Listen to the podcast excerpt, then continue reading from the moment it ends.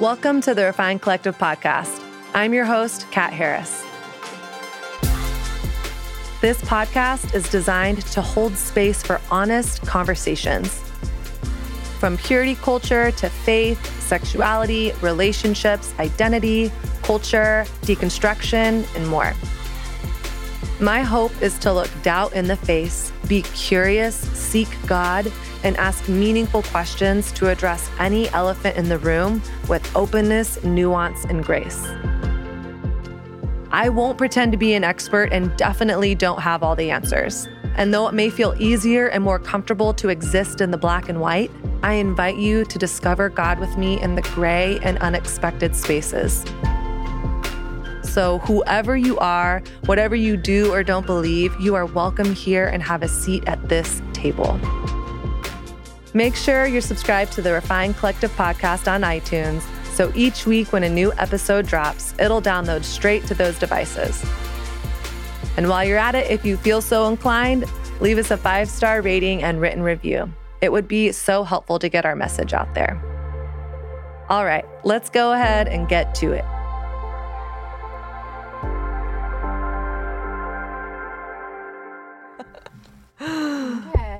Test, test, test. okay, so we're going to be as honest as if this podcast wasn't going to be aired Correct. because we don't know if it's going to be. Correct. Okay. Okay. I'm Catherine. Who are Do you know you? me as Tutti or Sarah on the podcast? I can't remember. I think Sarah.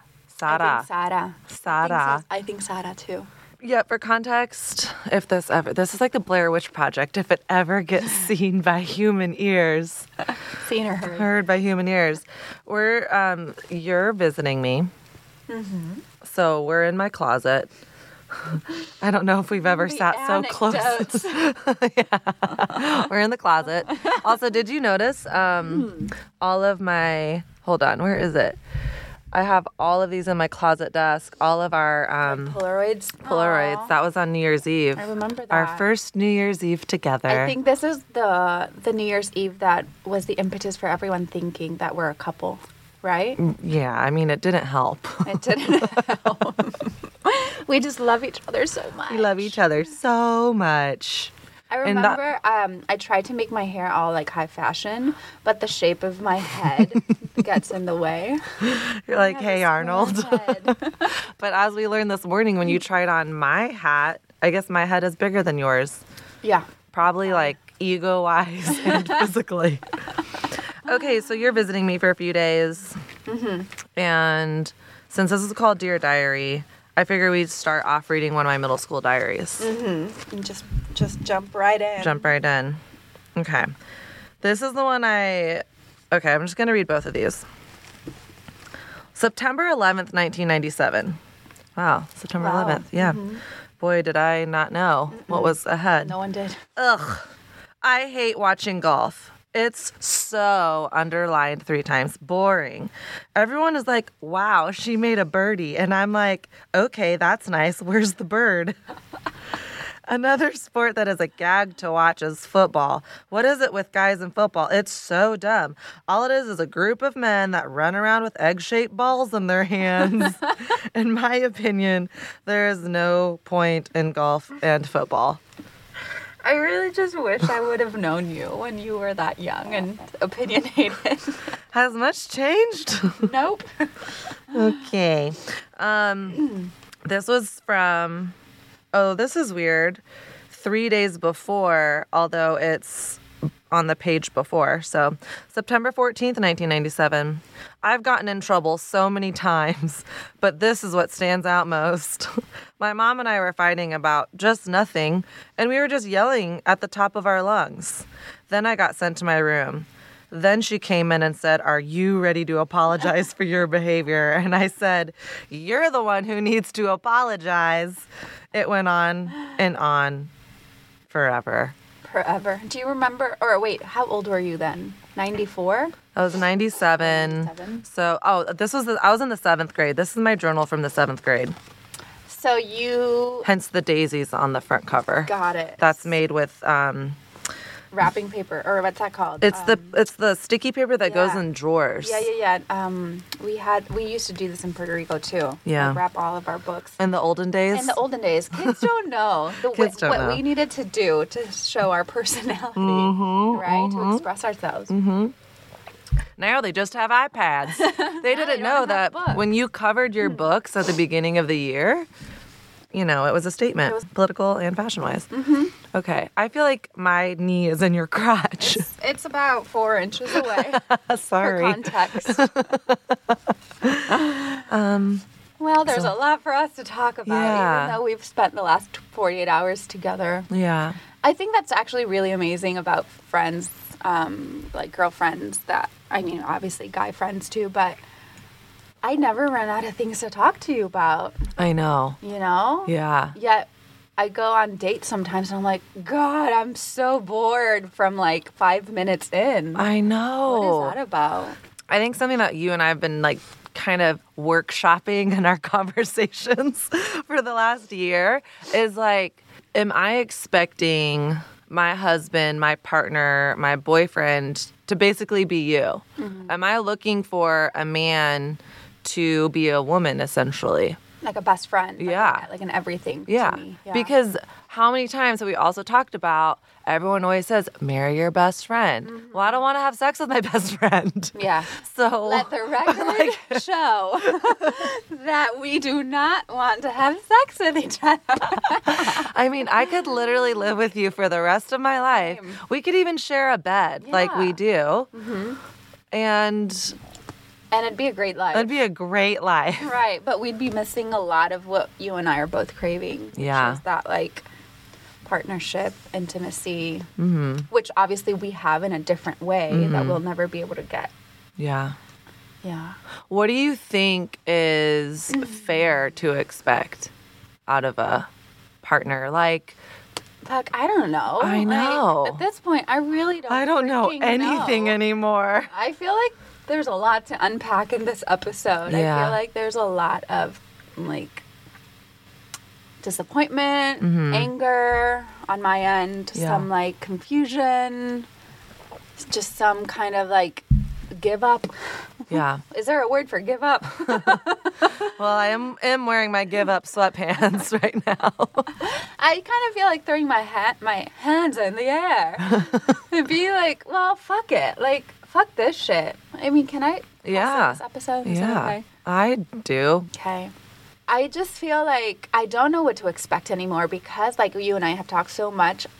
At this point, I expect so fucking little, Yeah. and it's still not met. Mm-hmm. So it's like, then what? What then? What are we doing here? Yeah. Like, what am I supposed to expect if I can't even get the very bare minimum met? Yeah. And I don't like I don't know for you if it feels this way, but we talk about this in person a lot or on the phone, but it feels really vulnerable to put on a podcast because I get afraid that if I'm really honest about how disappointed I am with my experience with men, mm. being a 37 year old woman, I become the bitter single woman mm-hmm. that's like bitching about men that I've warned my coaching clients about for years. Like, don't be that girl. Like, mm-hmm. no one likes a bitchy woman. Yeah. you know? Scorned woman. Yeah. But I do, mm-hmm. like yesterday when we were at the Museum of Ice Cream, you asked me the question, what is something that I believe that I haven't said out loud yet? And you guessed for me that it was that I think I'll be married in a, a year, that I'll be in a, a significant relationship in a year. And I could have cried when you said that because I want to believe that. Mm. But I I'm sounding like a broken record right now, but or at least to you, I feel like I can imagine my life alone at this point so much more than I can with a partner. Mm-hmm. And I can imagine having a kid on my own more than I can with a partner because it feels, it does feel like desert wa- wasteland out there. And I feel mm-hmm. like disappointment after disappointment after disappointment. And I also feel angry and frustrated. Yeah. And I don't know how to get out of that, to Yeah. be honest. How to get out of that loop or whatever cycle we're Yeah. in, or if it's all in our imagination and it's just right around the corner or whatever. But Well, don't gaslight yourself or your story. right, right. It's not in my imagination. It's not in your imagination. Hence, Exhibit A what happened yesterday. Right. I got ghosted. Yeah. Like, what But the- tell share what happened. honestly, um, it was a very sh- it's a short story. Met someone on a dating app. Seemed to be great. Seemed to be moving in literally only one direction, which was forward, Mm-hmm. based on his doing. I was kind of just being funny and having fun with you Mm-hmm. about it. Like, meaning, Kat and I were over here cracking up about what to reply because we didn't give a shit at that point. We're like, whatever, I'm here just for two days. Yeah. Um, anyway, um, this guy set up a date, then um, moved it a couple hours later for work reasons and seemed fine to me. Then never heard from him again. Well, you Right? heard from him because he not only did he push the date back, but then he He wanted to set a time, a he said a time, a day, which was yesterday, and a restaurant. and He a picked the restaurant. Yeah, twice. He picked two different restaurants, yeah. two different times. He followed up on it, made sure I didn't have any dietary restrictions. Yeah, even that. We were like, okay, this guy is Yeah, at least he's asking the thoughtful. right questions. Yeah. Anyway. Are you do you have a gluten allergy? I was like, okay, this guy has a little emotional intelligence with the ladies. and then never hear from him again. Like, honestly, dude, you're not my like I'm not trying to marry you here, Yeah. but where's the decency and just saying like whatever it is, whatever it is, like whatever came up or whatever he was thinking, whatever, but like the just the decency as a Yeah. human being. Like I feel very confused by it. How Yeah. it's so difficult for some people to just say like sorry, I got busy today. Don't think I'll make it, Yeah. or or whatever it is. Like who the who the hell knows? Like, Yeah. Sorry, just don't think this is a good idea. You don't even live here. Yeah, Like, yeah. like, that's fine. Yeah. I get that. Mm-hmm. Fair. Or uh, whatever, whatever it is. Yeah. Um. So that's the context for what was going on yesterday And- when we were at the museum. Yep. So the story I told myself yesterday is when we were talking about the date he's texting you back, my instant flag about him was when he said, Are you free for lunch between 1 and 2 p.m.? Mm-hmm. I was instantly like, I don't like that. Mm-hmm. And the story I told myself is that you thought I was being a little jaded mm-hmm. or too hard on him. Cause you're, let's just be honest, you're way more breezy than me. Mm, yeah. Yeah. Yeah. But I did not like that he didn't set a specific time Mm-hmm. because, and that was like the one little thing that I saw because everything else was him making a plan, what place, dietary restrictions, let's meet here between 1 and 2 p.m. And it was what, like 9 30 a.m. at that point, 10 Mm-hmm. a.m. And I was like, so Sarah, like, how does that work for you? Is that not stressing you out? Mm-hmm. And your response was, no, like, I just assume he'll let me know closer to the time or whatever. And for me, what I hate about that is I hate feeling like I'm waiting around on a guy, like mm-hmm. that I'm like a damsel in distress in my prayer closet, just waiting around until he decides he knows when he wants to meet up. And then I am just ready, mm-hmm. you know? And I said that. And I think you were still, did you think I was being too hard on him at that point? I think I said something along the lines of like, "Don't put your shit on me, Kat." Yeah, you did. you did. You did. Something gentle like Something that. gentle like that were the exact words.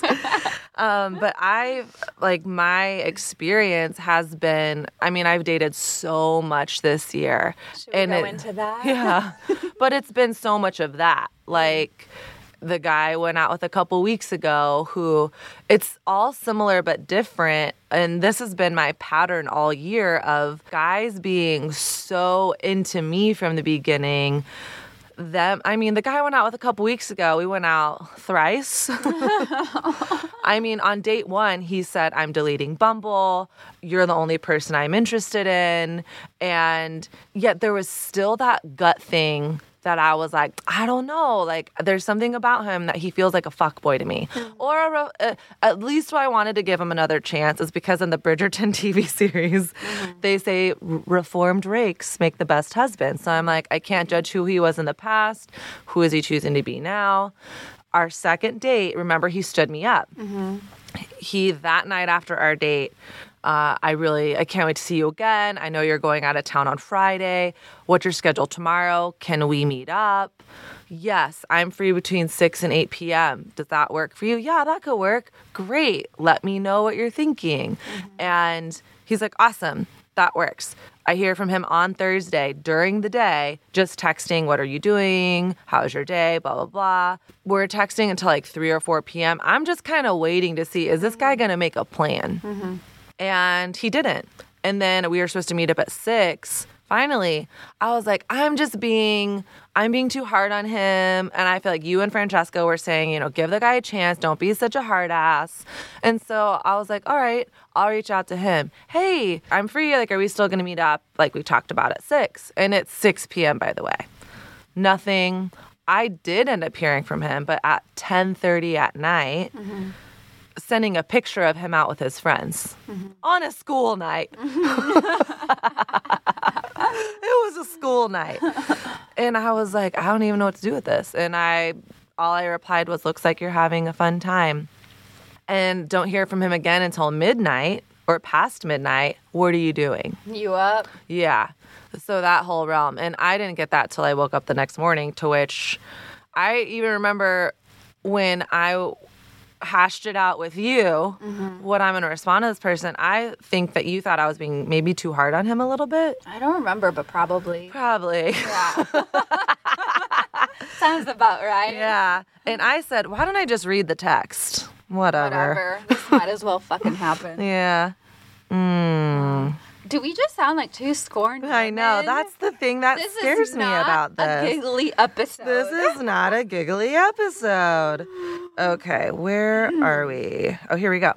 So I responded to him, and then we'll get to our main point about why do we think the, the bar is so low? expectation is so low. yeah. And what do we think? What are our expectations? Da, da, da, da, da. Scrolling, scrolling, scrolling through this text thread. Here we go.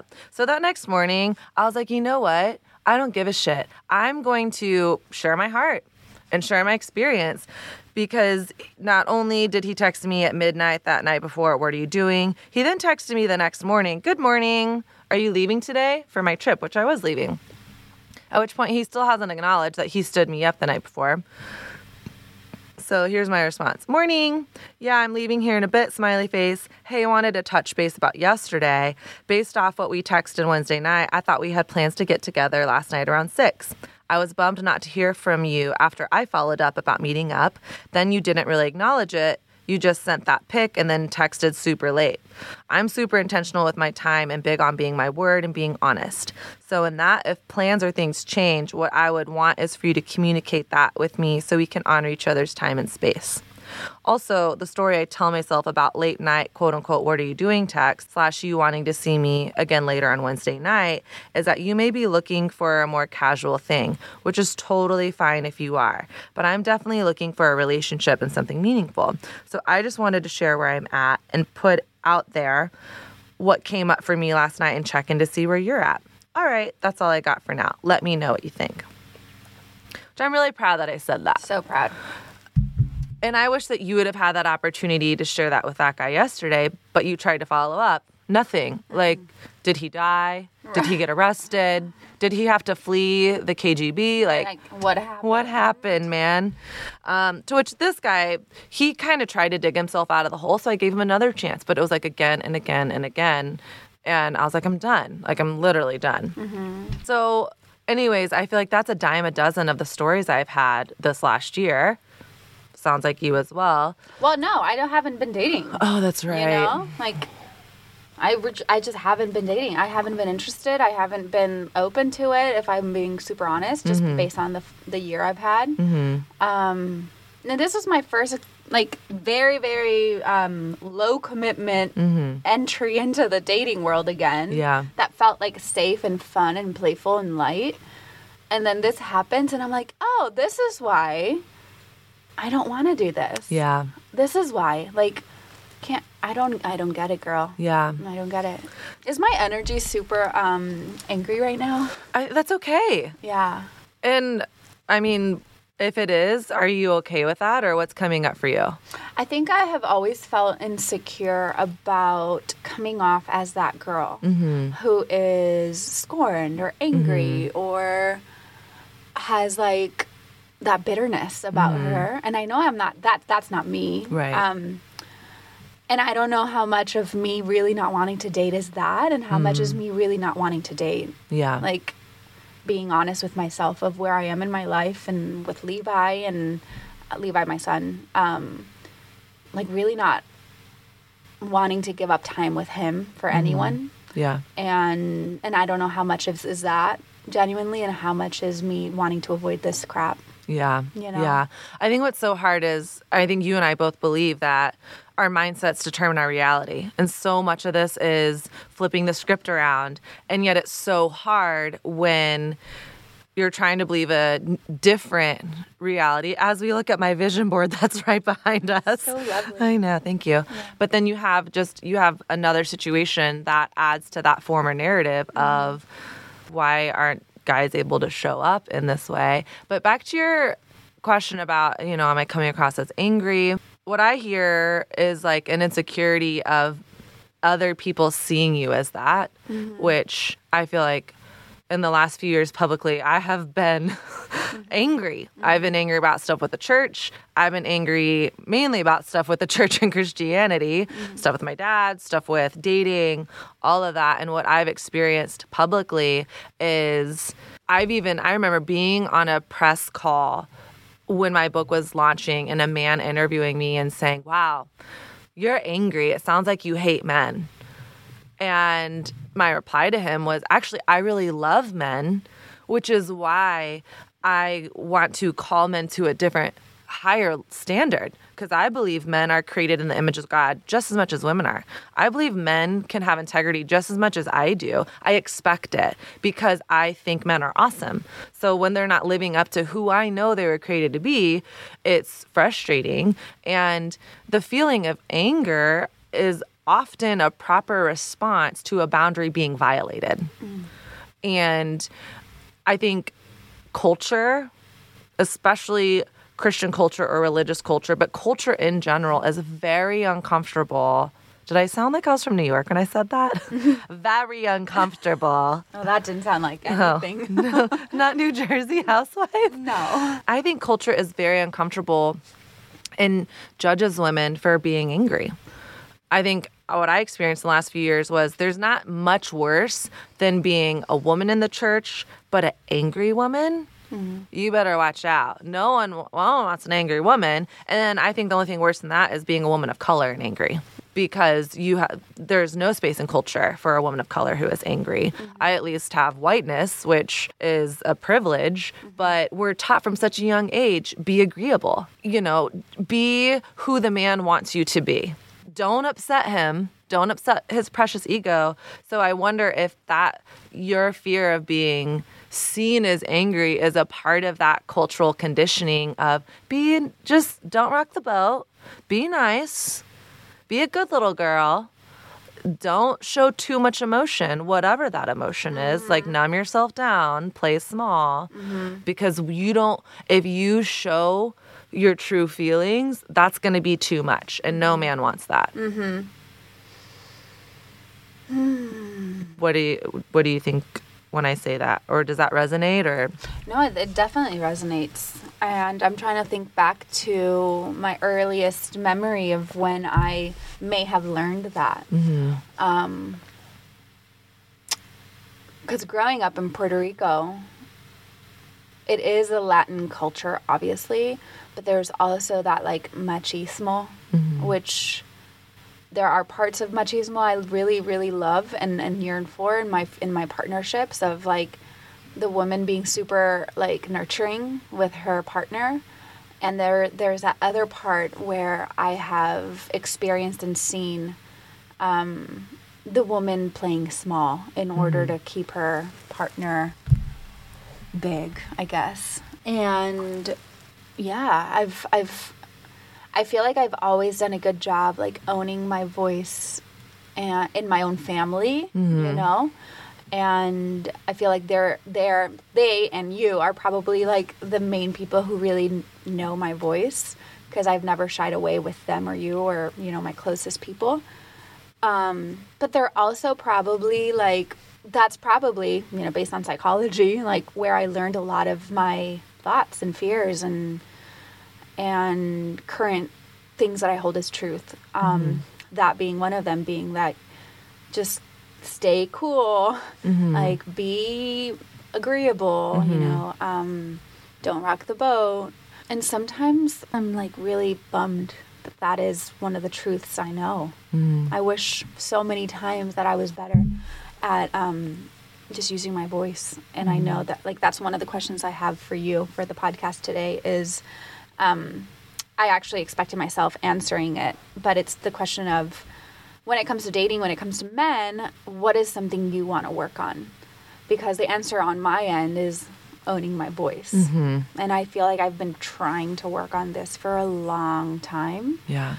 And I think this entire conversation that we have been having today is related to that Yeah. and owning my voice and owning how I feel and ho- owning like not just owning but expecting that from the other person too. Mm-hmm. And I feel like that's what really bums me out is like when I am interacting with a man who I might or not might not be interested in, I wish they would just own their fucking shit with me. Yeah. It's like, are we flirting? But just to be clear, are you interested in me? Are you mm-hmm. interested in pursuing me romantically? Are we mm-hmm. just friends so that I'm clear? I'm a big girl. I can handle it. Mm-hmm. But like let's just be clear with one another. And Yeah. I feel tired of having to be the one to bring that up. I feel tired of having to be the like the big girl here and being like, "Hey, I'm interested in you. Are you interested in me? Mm-hmm. Okay, cool. That's fine. Let's keep moving forward if mm-hmm. not. But why I- just feel like I'm tired of that. I'm Yeah. tired of like putting myself out there so mm-hmm. many times and and I, it's like that practice and owning my voice and owning how I feel, but I'm just tired. Yeah. I'm just and I'm disappointed. And Yeah. I'm just super bummed, which is another word for like angry and Yeah. mad and Well, typically under the anger is the real stuff, right? Like anger is the symptom emotion of like I'm sad, I'm disappointed, I feel disillusioned, I'm hurt. I'm hurt. Mm-hmm. Yeah, but it's like we have to let ourselves feel that anger to get down there. Real talk, I have bad BO. Like real bad. Left to my own devices, I smell like I am wearing week old gym clothes and I really wish I was exaggerating. So finding a good deodorant has been a passion of mine for a long time. I've tried so many non toxic deodorants over the years, but none of them worked. But then I discovered Primally Pure.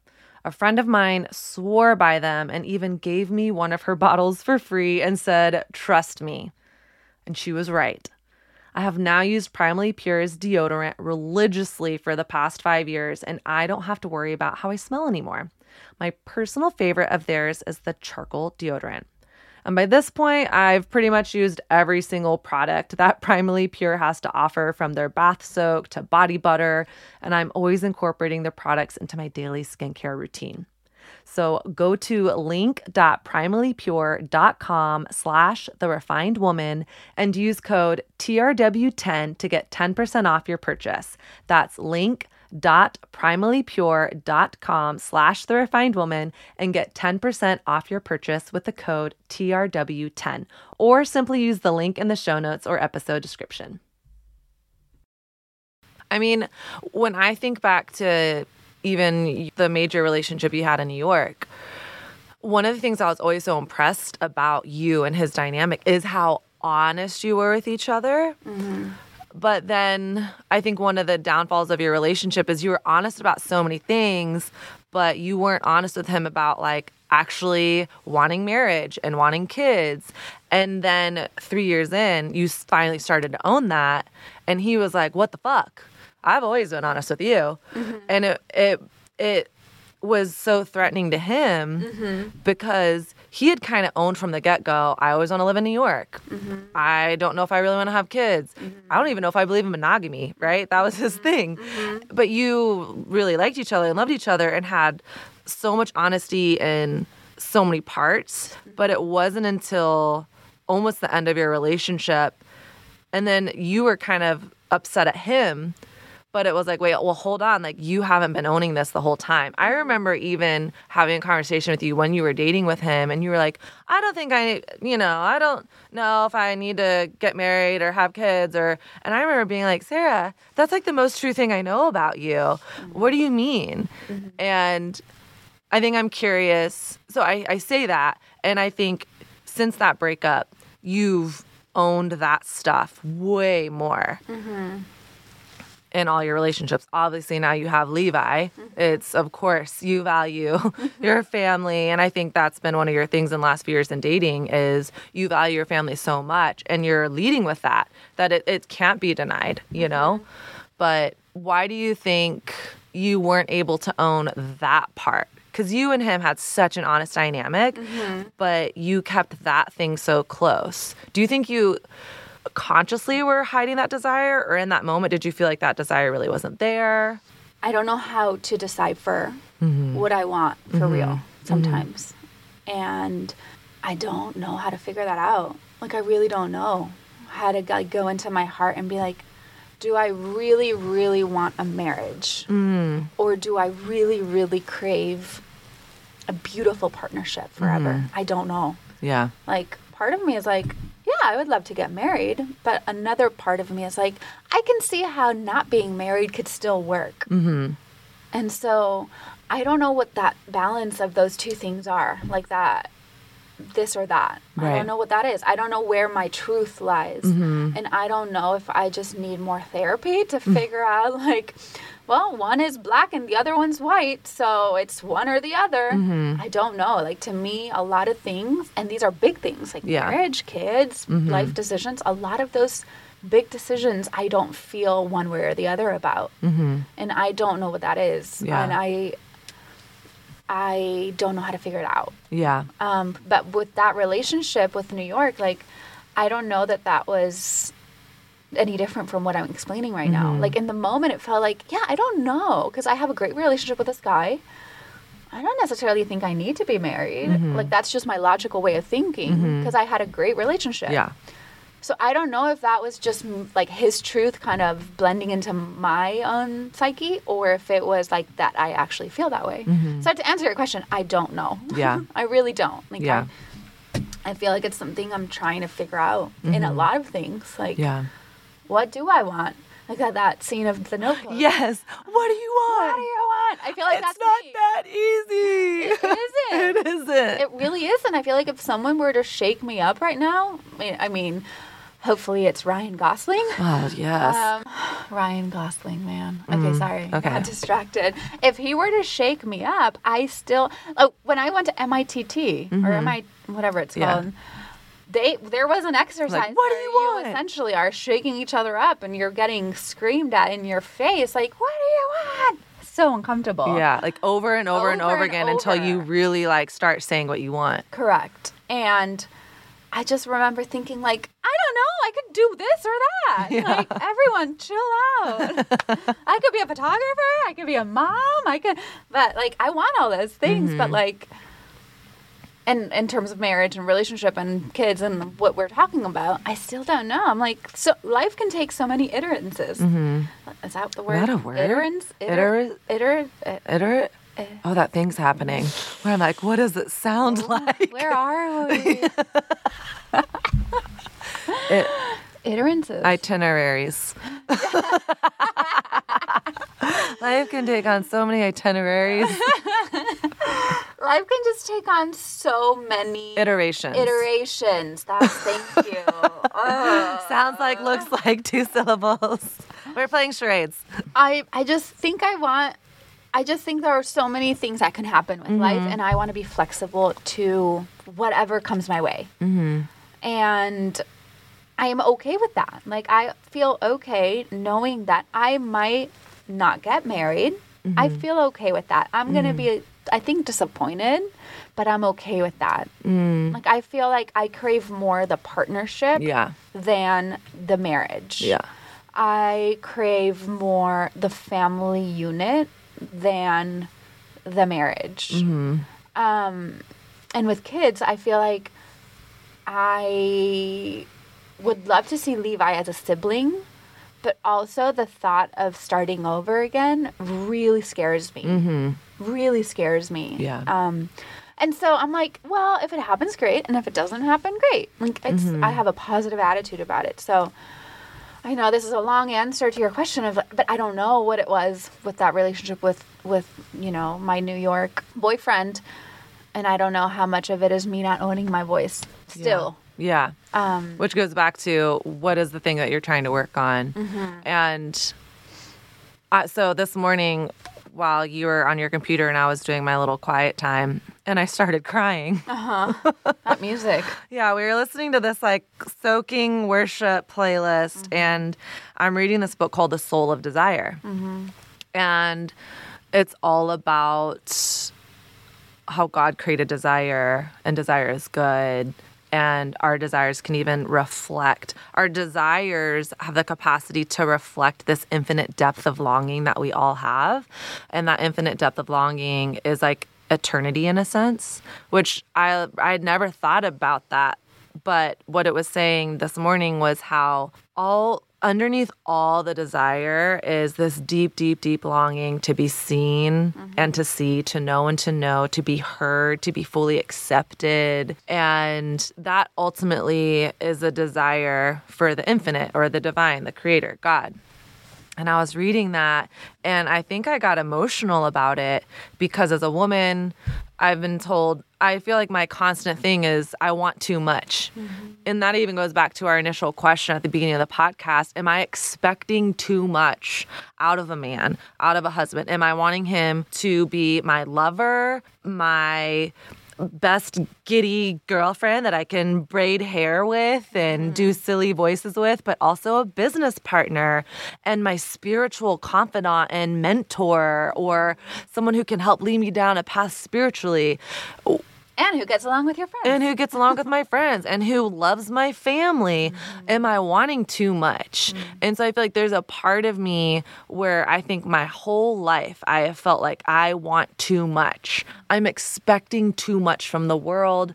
I expect too much from myself, which I would say, I don't know if you agree, as a general rule of thumb, I expect too much from myself, mm-hmm. which then in turn I expect too much from others around me. And it felt so healing to read this passage that was saying that my desire was this really really beautiful thing because i also think in christian world i was taught my desires are all bad they're quote unquote fleshly my heart is deceitful above all things. I can't trust my desires at all. And I think part of the journey that I've been on during this sabbatical is figuring out what I want. Mm-hmm. And even in the dating world, do I want to date a Christian guy? Do I not? Do I want to have sex before marriage or not? What, what do I want? Do I want to? And I have felt similarly to you in the sense of there's part of it that I'm like, I don't know what I want.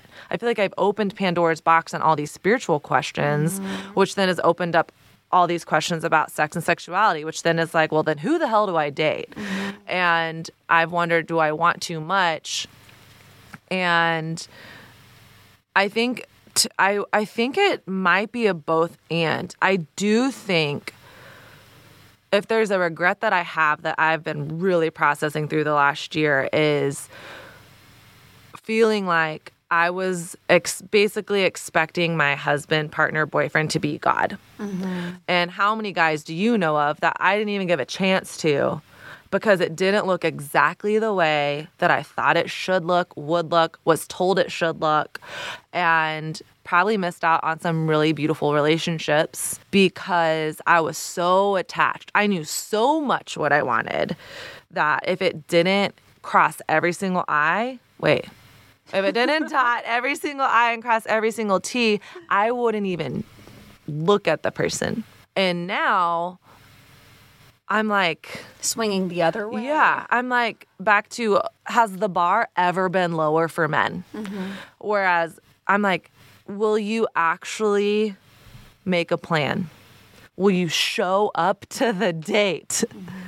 Will you ask me a couple of questions? Not only that, but listen to the answer. Right. Will you be mm-hmm. curious? Mm-hmm. And then I think one of the biggest things I've experienced this year is it is so easy to come in hot mm-hmm. on that first date. I think I I don't know what it is about me. I evidently nail a first date. I'm mm-hmm. really good at them. And I've told you so many times, it's like these guys know the script. Mm-hmm. Like, are they genuinely believing this? It seems genuine in the moment. They're like, You're so impressive. Oh my gosh, I haven't met a girl like you. I like you so much. I'm deleting all the apps from date one. And then by date two, they flaked on me. Or by date three, or two weeks in, or three weeks in. I think this year it hasn't lasted past like three or four weeks with these multiple different guys that I've dated that came out of the gate so hot and strong. But I I think I've overestimated my expectation, but also at this point, I'm like, you showing up and being your word and being curious and asking some questions goes so far. Like I was talking to my baby sister Grace, who's 20 and in college. I was with her and all her girlfriends after they went out for Halloween the night before. So we're all talking, and Grace is talking about this guy that she has gone on two dates with. And she's like, I don't know, like the attraction isn't super there, but he's really, really kind. And he makes a plan. Like at the end of the date, he's making a plan for the next date. She's like, but I don't really know. And I was like, girl, that goes a long way. And if a person is kind and shows up and makes a plan, I'm like, that person, unfortunately, right now is a diamond in the rough, it seems like. And then all her girlfriends who are 20 were like, the bar is so low. And they were like, but it's just college boys. And we just can't wait till they're older. And then my little sister was like, guys, I hate to say this, but my sister is almost 40 and she's having the same stories. And all that to say is, I think the bar's never been lower. Is like, it's like at this point, I'm like, I don't even know if the guy's gonna show up after he's made the date. That's sad. And yet, part of it is have we as women created that dynamic? Because we're like, oh yeah, um, uh, yeah, lunch between 1 and 2 p.m. I'll be waiting. Whenever you decide to text me, I'll just be ready. Like, yesterday you had gotten ready, done your hair and makeup, like you were ready to go, waiting for him to text. Have we lowered the bar so much out of our own disappointments that we're like, yeah, if he if he just messages me and makes a quasi plan, like I'll go out with him. I think what I'm trying to figure out is what's the middle ground. Mm. And do you think that we as women as a culture have also fostered this low bar for men? Like we don't expect a lot. I can only speak to my experience, you know, and it does seem based on my experience that it's the bar is super low. Mm-hmm. And I don't know whether that's our doing, our mm-hmm. doing meaning like us as a gender, mm-hmm. like whoever when we're talking about like a straight like a Hetero. hetero, right? And so I don't know also what it's like as a guy. Mm-hmm. I have no idea. I'm mm-hmm. not a guy dating a girl, girls nowadays. So I don't know. That, I don't know that there is anyone to blame. Mm-hmm. All I know is we are where we are, and the experience is not great. Mm-hmm. So to answer your question, I don't know. I don't know if we've done this. I don't know if they've done this. I don't think it matters. I just think like we need to work on something to get out of this cycle Yeah. because I don't see it getting any better. And I really don't know what it's going to be like in the future, mm-hmm. respect wise, for each other. Mm-hmm. Because I think this all boils down to respect. Mm. And if you don't have just like the basic decency, the basic respect to just treat another person with kindness, the world is really in like a dangerous place. Yeah. You yeah. know, like if there's an attraction to someone, right? And you don't have the kindness to say, I am not interested, Mm-hmm. or I'm going to make a plan with you and then I'm going to flake out on you. Mm-hmm. Like, I don't think we're moving in the right direction. Right. So I really don't think it matters how we got here. I just think it's more important what we're going to do from here. Yeah. And so that's where you and I get to figure out what that middle ground is Mm-hmm. of like, how can we own our voice and still allow space for flexibility Mm-hmm. in life? Right. Um, and I don't know the answer to that because, but I do think that doing that is gonna, we're gonna hold each other to different standards and we're gonna hopefully rewrite whatever script is happening right now. Right. So I Yeah. know. What do you think of that? Yeah, I mean, just as you're saying that, I'm thinking back to your question of what do I want to work on in my next relationship? And I think it's so hard for me when you're like, it doesn't matter how we got here. Mm-hmm. So that's your your nine on the Enneagram, mm-hmm. which I feel like so much of what you've explained today of like, I don't know what I want. Like this part of that is I think part of the way you're wired. And I'm an eight on the Enneagram. So I'm like, no, there's right and there's wrong. And I want to be right and live on my throne of rightness and point out everyone's wrongness. So for me, I'm like, it matters how we got here because part of how we get out of here is acknowledging and figuring out how we got here so we don't repeat history. Mm-hmm. But I think you're also very right is I often choose rightness over relationship. Mm. And I think that's a lonely place to be. um, and I when you're asking, you know, I don't know where do we go from here? I wonder if part of that solution is you, me sitting with what is it that I really want? and being able to clearly communicate that from not an entitled place, not a bitter place, but from an unattached place of here's what I want. I deserve to, I get to take up space in this dynamic, whether it's, hey, uh, let's plan on maybe lunch between one and two. And my response being, hey, 1.30 p.m. works for me. Does that work for you? or I'd really like to set a specific time because my afternoon's busy, you know. And I I think that's the number one thing that I've I want to work on in relationships moving forward. And you and I have talked about this. I think the biggest thing that I learned from my failed relationship last year that left me so heartbroken and with so much regret is I played the cool girl. I didn't fully say what I wanted because I was scared I was terrified of putting myself out there. But I was also like, well, you know, let's just, you know, be cool about this.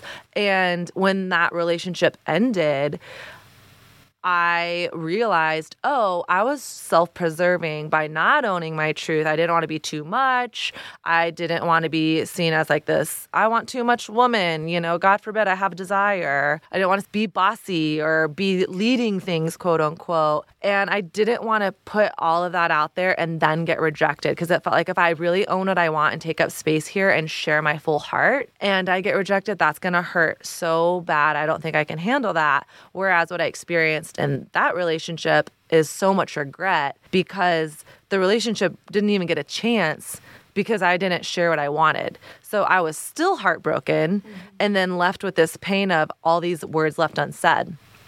And I mean, the podcast people know this as well. Literally, two days after he ended things with me, I cut my dad out of my life. I was like, from now on, I'm sharing my truth and I'm practicing taking up space in the world.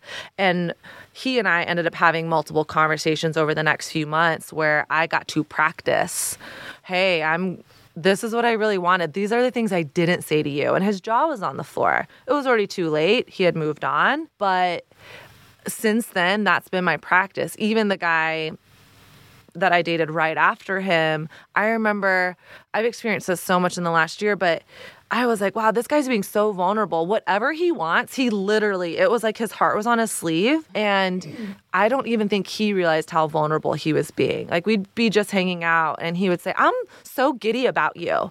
I just I just want to make out with you or I I really love being with you.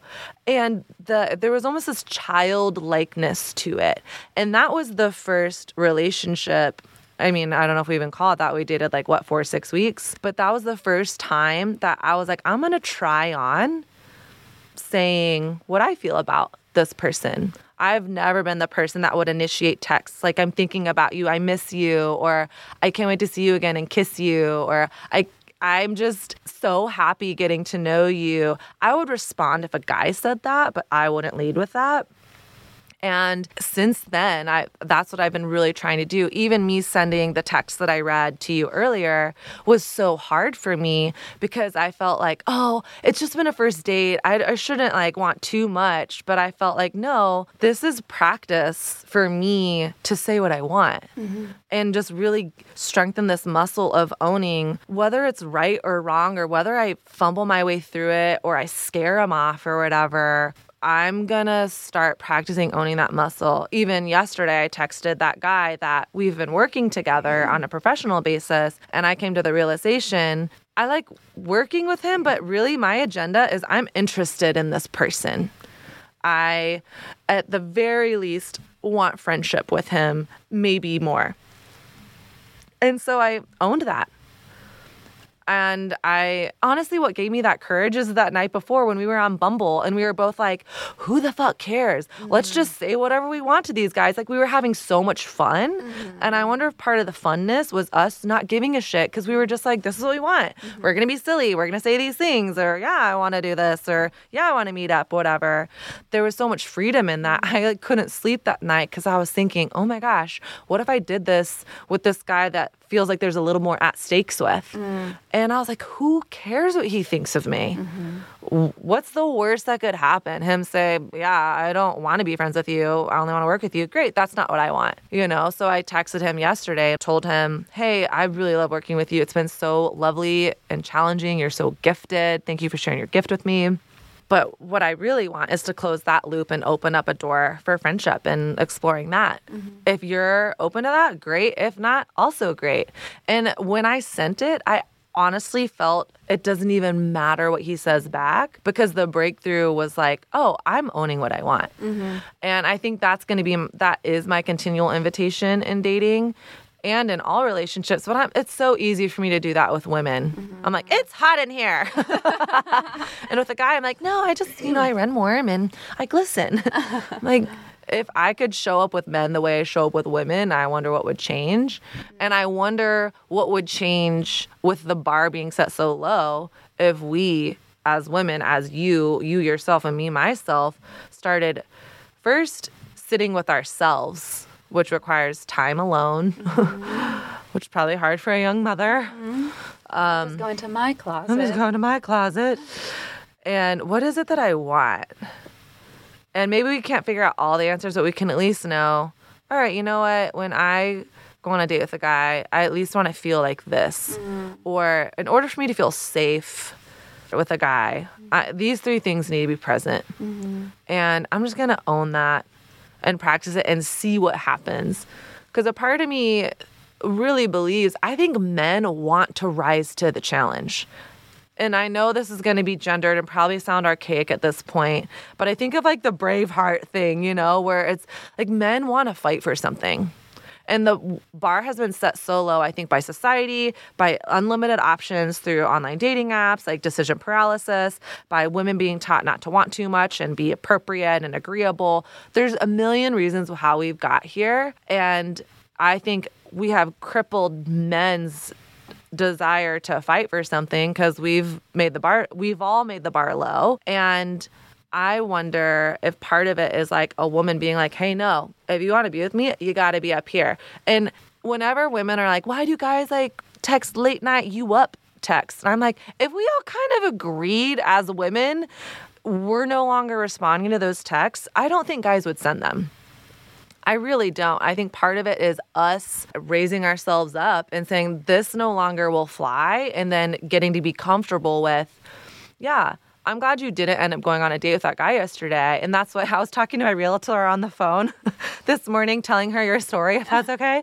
Um, and she was like, I'm so glad that your friend didn't go out with that guy. It would have been wasted energy because if she liked him and had a good connection with him, she would have just found out later on that the guy doesn't have integrity. Mm-hmm. And so part of it is being comfortable with, I might be single a little longer. I might be alone a little longer, but I am no longer willing to settle. And not from a place of bitterness or anger, but I know who I am. I know that I'm allowed to take up space in the room. And I'm going to own that. Just I just think the whole world would change if we as women gave ourselves permission with each other and with men in the world around us to say, actually, 5 p.m. works, period, the end. Mm-hmm. yeah. What do you think?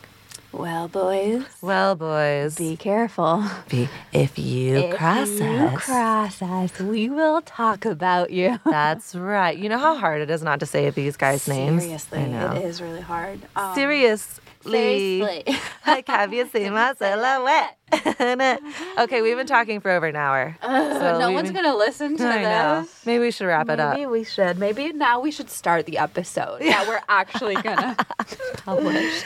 All right. Well, this will be all for now. Do you have any a closing Mm. comment after my TED talk? I'm just gonna work on it, you know, Mm-hmm. and I'm also gonna hold guys to that same standard. Mm-hmm. And I mostly don't give a shit, to be honest, about how I come across. But then when I get hurt, it matters, yeah. you know. Um, so with a couple of guys in my life right now, if you're listening, you're about to get a message. You better watch your back. I'm about to ask you a really uncomfortable question. You can go shave your back now. But even when you say I don't give a shit, I'm like, but you do. but I don't. And- But you and- do, or else you wouldn't be here. Uh, meaning, I'm not attached to the outcome with them particularly Mm-hmm. or specifically. Um, What better grounds to practice? Right, exactly. I'm not attached to the outcome with them specifically, but it matters in the sense of how I want to feel as a woman, as Mm-hmm. a human being. Yeah. And so, yes, it does matter, but I also don't give a shit if it doesn't happen with that person. Right. You know? Yeah. Um, so my closing statement is let's like as a as a woman collective, let's rise up in the sense of let's hold ourselves higher Mm-hmm. and and demand that in a by just our own actions. Mm-hmm. By d- to demand that from you know our partners whatever gender they are. But like let's rise up to just not take just anything. Mm-hmm. Like let's let's demand more. Like i feel like that's my invitation to be honest this year or next year when it comes to dating i just want to hold myself to a higher standard. Yeah. and to address kind of like what you were saying earlier and i've always told you this you don't you don't want too much you're not expecting too much. You deserve it all. We all deserve it all. Like it's my mom tells me that all the time you deserve everything you want. And it's so true. Like we deserve literally everything we want. And we get to fight for that. Mm-hmm. and we get to open the doors for who wants whoever wants to step up to that Mm-hmm. and that's my challenge to myself. My invitation to myself this year is opening the door for the right person and enjoying life with that closed door if it's not the right person. Yeah. Because I'm not going to give my energy, like your realtor said. I don't want And another thing that happened to my best friend today. I don't my energy is precious. Your energy Yeah. is precious. My time is precious. Your time is precious.